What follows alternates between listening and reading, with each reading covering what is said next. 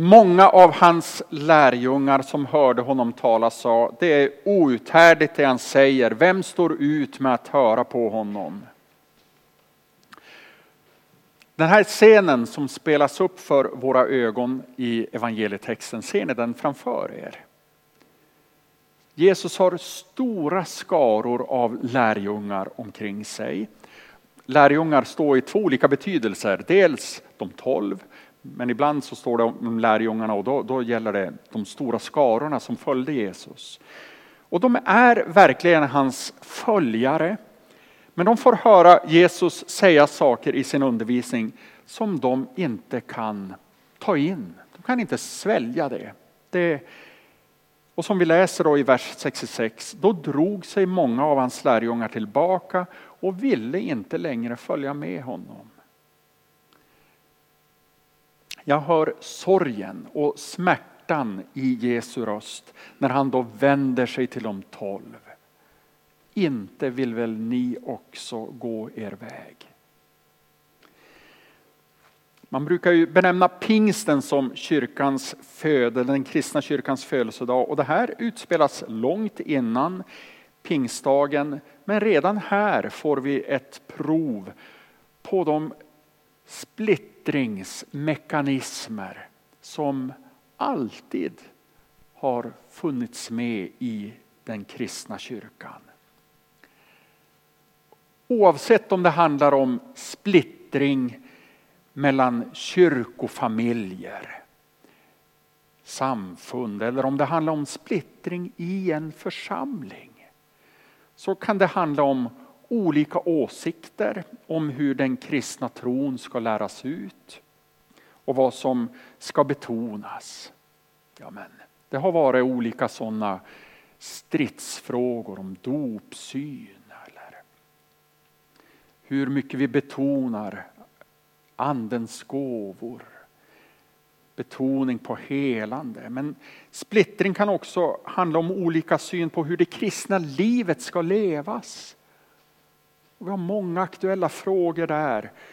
Det kan handla om lärjungaskap i allmänhet men mer specifikt kanske om äktenskapsfrågan eller hbtq eller abort, klimatfrågor, engagemang för flyktingar och annat. Och splittring bottnar ofta i en längtan efter att få leva i en kristen gemenskap där man har samsyn kring sådana frågor.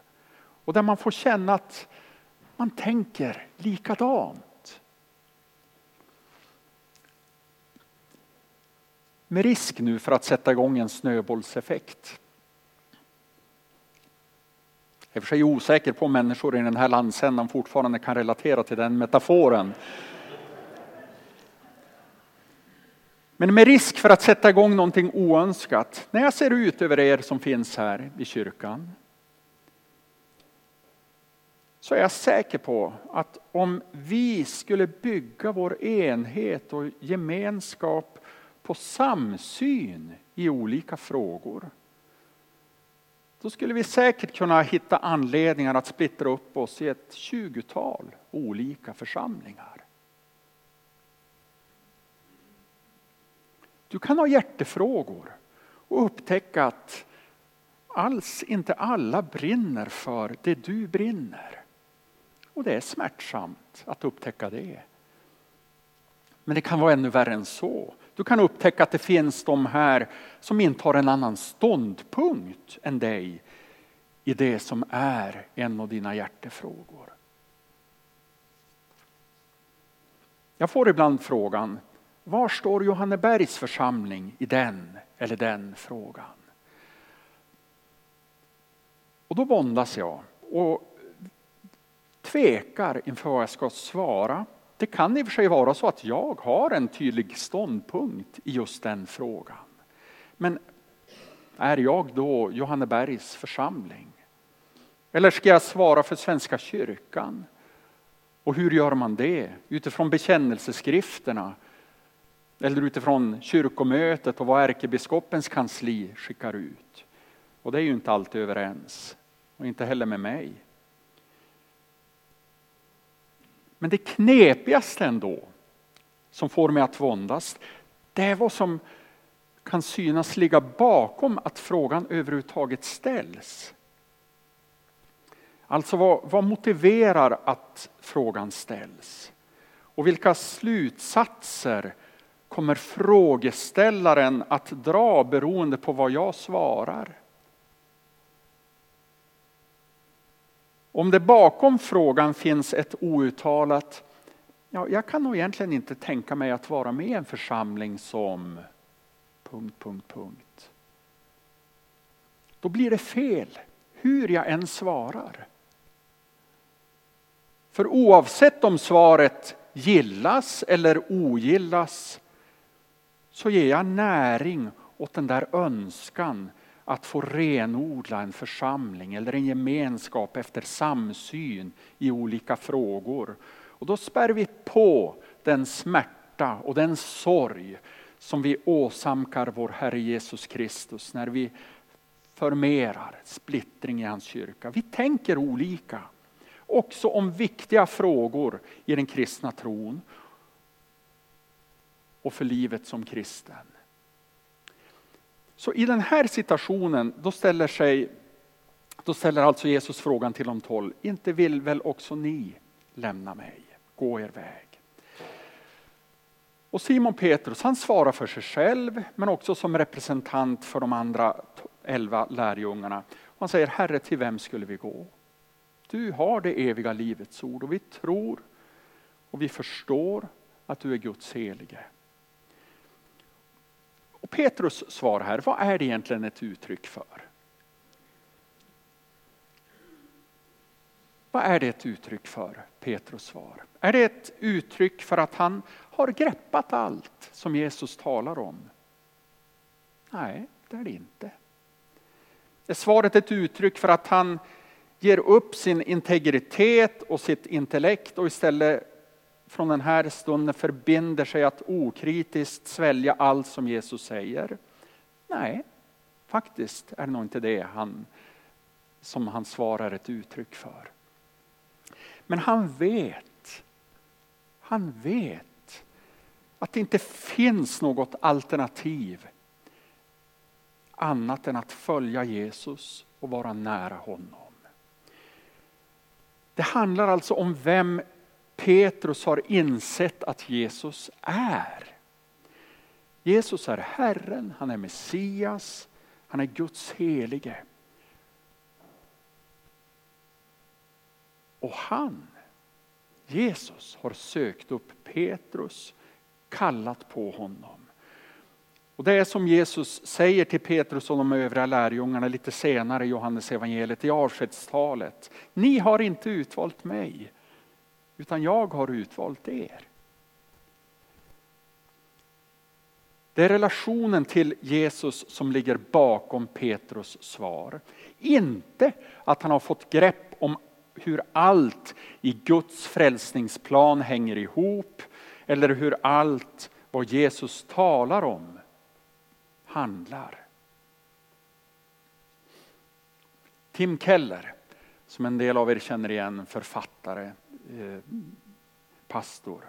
Han har skrivit så här. Vi vet att i ömsesidiga kärleksfulla relationer så behöver båda parter få vara aktiva, självständiga individer med en möjlig frihet att såväl motsäga som bekräfta den andre. Om person A aldrig tillåts uttrycka en åsikt som motsäger person B så har person B en maktposition över och inte en personlig relation till person A. Hänger ni med? Därför, skriver han, om du väljer att tro endast de avsnitt i Bibeln som du håller med om, på vilket sätt har du då en Gud som kan motsäga dig? Enbart om din Gud kan säga saker som upprör dig då vet du att du har en verklig Gud och inte enbart en skapelse av din fantasi. En bibel med auktoritetsanspråk är inte en fiende till en personlig gudsrelation. det är en förutsättning. Att du inte helt kan ta in eller säga ja till allt vad du hör i Bibelns undervisning, det är okej. Okay. Och att de som sitter bredvid dig här i kyrkbänken inte tänker lika som du, ja men det måste få vara så. Det avgörande det är om du likt Petrus kan sätta ditt hopp till den ende som har det eviga livets ord.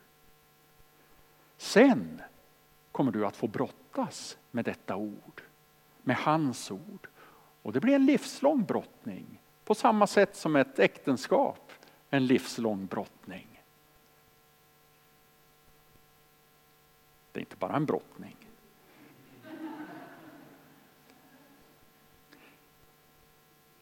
De lärjungar som drog sig undan och inte längre ville följa med Jesus, de förargade sig över Jesu undervisning. Det är mycket möjligt att Petrus och de övriga elva, att de var exakt lika upprörda. Det är mycket möjligt att de var exakt lika upprörda de också. Men relationen till Jesus och insikten om vem han var höll dem kvar. Och jag kan tänka mig att de under återstoden av sina liv fick erfara det Paulus senare uppmanar till.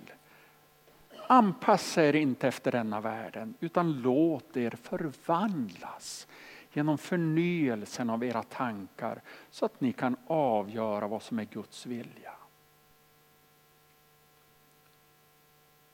Låt er förvandlas, också era tankar. Det sker i en livslång relation. Så också med Jesus och hans ord. Och här har vi en kontrast till det kontempel i Stockholm jag läste om i veckan. Jag vet inte om någon annan har läst om det. Den uppskattade prästen i Katarina församling, Olle Karlsson, har startat någonting han kallar kontempel. Ett andligt centrum utifrån övertygelsen att kristendomen behöver förändras för att möta människors andliga längtan. Människor ska ta till sig, menar han, det man vill av olika religioner, filosofier och ideologier. Olle säger, jag har så stark tilltro till evangeliet att om en människa ärligt prövar allt så kommer man att finna sanningen. Det är viktigt att få testa sig fram och att få tänka fritt. Jag är övertygad om Olle Karlssons ärliga och goda avsikter med detta. Det låter sympatiskt. Men vet ni, det bygger på en naiv tilltro till människans förmåga att finna frälsningen. Hon klarar inte det. Människan kan däremot av sig själv komma fram till insikten om sitt behov av frälsning. Och här i den, vår tradition så är det viktigt med begreppen lag och evangelium. Lagen, ja men den finns inom människans räckhåll. Men evangeliet gör inte det. Och det är lite om vad Paulus skriver i Romarbrevet 2 och 3, att hedningarna, ja alla människor, genom samvetet vet vad lagen kräver. Alla människor har samvetet och vet genom samvetet vad lagen kräver. Och samvetet kan driva en människa framför sig i engagemang, i ett utgivande liv, i goda gärningar för medmänniskan och skapelsen. Men, skriver Paulus, genom laggärningar blir ingen människa rättfärdig. Lagen kan bara ge insikt om synd. Vem som helst kan av sig själv komma fram till den punkt där man inser sitt behov av frälsning. Men utlämnad till sig själv så kör man fast där. Man kommer inte vidare. Och tvärt vad jag uppfattar att Olle Karlsson menar så finner du inte sanningen hur ivrigt du än söker och testar dig fram längs olika vägar. Luther skriver ungefär att det enda lagen förmår, samvetet, lagen förmår, det är att driva en människa till förtvivlan. Men det är här som människan i förtvivlans stund också är redo att kapitulera och ta emot frälsningen som gåva. Och Paulus fortsätter där i Romarbrevet 3. Men nu har Gud uppenbarat en rättfärdighet som inte beror av lagen, som lagen och profeterna har vittnat om. En rättfärdighet från Gud genom tron på Jesus Kristus för alla som tror. Och det här, det är evangelium. Det är de goda nyheterna. Och de hittar jag inte själv av mig själv. De behöver komma till mig utifrån. Och Paulus använder där begreppet förkunnelse. Och förkunnelse det är inte bara att en sån som jag står och predikar. Utan det kan också handla om att du läser, att du studerar Bibeln, Guds ord. Det kan handla om att du tar emot undervisning i en alfakurs. Det kan handla om ett personligt vittnesbörd från en kristen. Och skriver Paulus, så bygger tron på förkunnelsen.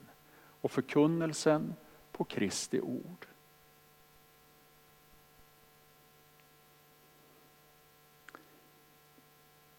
En sista fråga. Vad var det som Jesus hade sagt då som upprörde lärjungarna? Det vet vi inte riktigt bara av att läsa det här textavsnittet.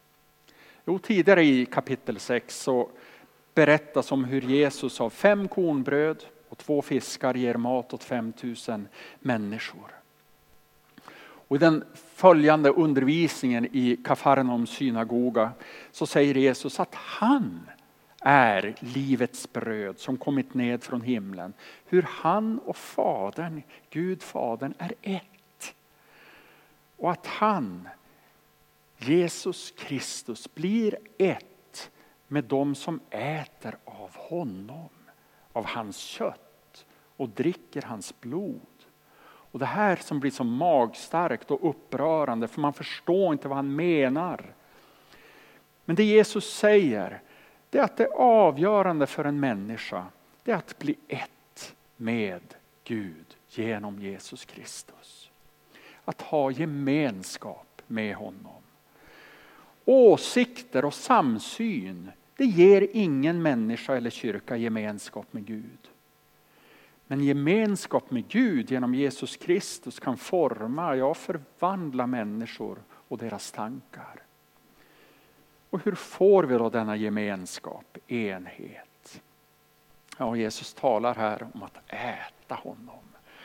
Att äta brödet, och det är både ordet, Guds ord som man syftar på, men också honom själv, att bli ett med honom. Och det blir vi i dopet, men också i nattvarden.